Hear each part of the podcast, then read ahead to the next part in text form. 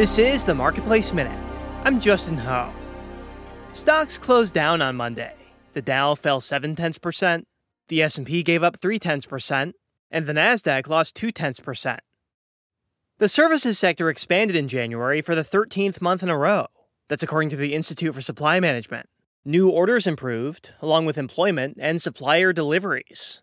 Businesses said they're still concerned about inflation, but they're more optimistic about the economy, since interest rates could fall this year.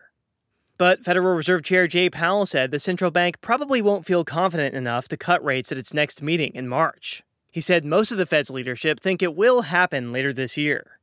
Powell also said that any rate cuts will depend on the direction of the economy. For instance, if it weakens, the Fed might cut rates earlier. But if inflation comes back, the Fed might hold off on cutting rates until later. I'm Justin Ho with the Marketplace Minute.